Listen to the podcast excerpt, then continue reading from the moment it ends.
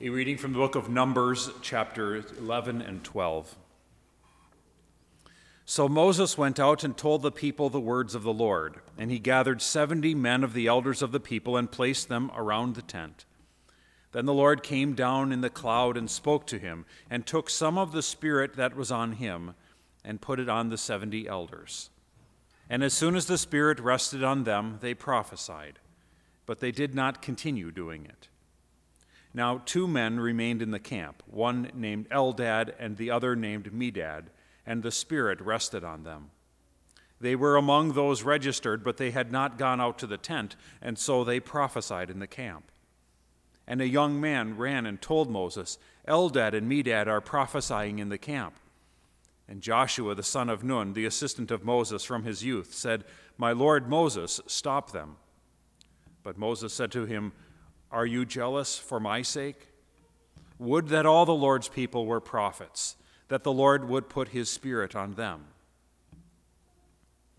Miriam and Aaron spoke against Moses because of the Cushite woman whom he had married, for he had married a Cushite woman. And they said, Has the Lord indeed spoken only through Moses? Has he not spoken through us also? And the Lord heard it. Now the man Moses was very meek, more than all the people who were on the face of the earth. And suddenly the Lord said to Moses and to Aaron and Miriam, Come out, you 3, to the tent of meeting. And the 3 of them came out. And the Lord came down in a pillar of cloud and stood at the entrance of the tent and called Aaron and Miriam, and they both came forward. And he said, Hear my words. If there is a prophet among you, I, the Lord, make myself known to him in a vision. I speak with him in a dream. Not so with my servant Moses. He is faithful in all my house. With him I speak mouth to mouth, clearly, and not in riddles, and he beholds the form of the Lord. Why then were you not afraid to speak against my servant Moses? And the anger of the Lord was kindled against them, and he departed. When the cloud removed from over the tent, behold, Miriam was leprous like snow. And Aaron turned toward Miriam, and behold, she was leprous. And Aaron said to Moses, O my Lord, do not punish us, because we have done foolishly and have sinned. Let her not be as one dead, whose flesh is half eaten away when he comes out of his mother's womb. And Moses cried to the Lord, O God, please heal her, please. But the Lord said to Moses, If her father had but spit in her face, should she not be shamed 7 days? Let her be shut outside the camp 7 days, and after that she may be brought in again. So Miriam was shut outside the camp 7 days, and the people did not set out on the march until Miriam was brought in again. After that the people set out from Hazaroth and camped in the wilderness of Paran. O Lord, have mercy on us. Thanks be to God. Reading from the Gospel of St. Luke, chapter 17. Being asked by the Pharisees when the kingdom of God would come, he answered them, The kingdom of God is not coming with signs to be observed, nor will they say, Look, here it is, or there, for behold, the kingdom of God is in the midst of you. And he said to his disciples, The days are coming when you will desire to see one of the days of the Son of Man, and you will not see it. And they will say to you, Look there, or look here. Do not go out or follow them. For as the lightning flashes and lights up the sky from one side to the other, so will the Son of Man be in his day. But first he must suffer many things and be rejected by this generation. Just as it was in the days of Noah, so it will be in the days of the Son of Man. They were eating and drinking and marrying and being given in marriage until the day when Noah entered the ark. And the flood came and destroyed them all. Likewise, just as it was in the days of Lot, they were eating and drinking, buying and selling, planting and building. But on the day when Lot went out from Sodom, fire and sulfur rained from heaven and destroyed them all. So will it be on the day when the Son of Man is revealed.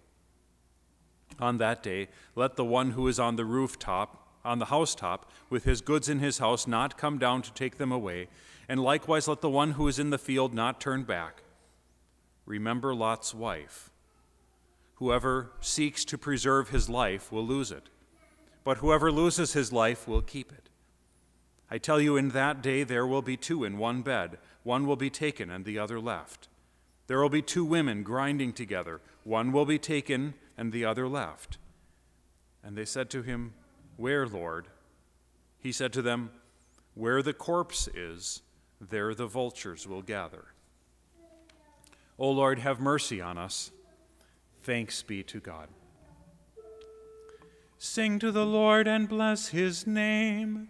Proclaim his salvation from day to day. Give to the Lord all glory and strength. Give him the honor due his name. Alleluia, alleluia. Now is Christ risen from the dead and become the firstfruits of them that sleep. Give to the Lord all glory and strength. Give him the honor. Alleluia, alleluia. Glory be to the Father and to the Son and to the Holy Spirit. Give to the Lord all glory and strength. Give him the honor due his name. Alleluia, alleluia. We sing hymn 174.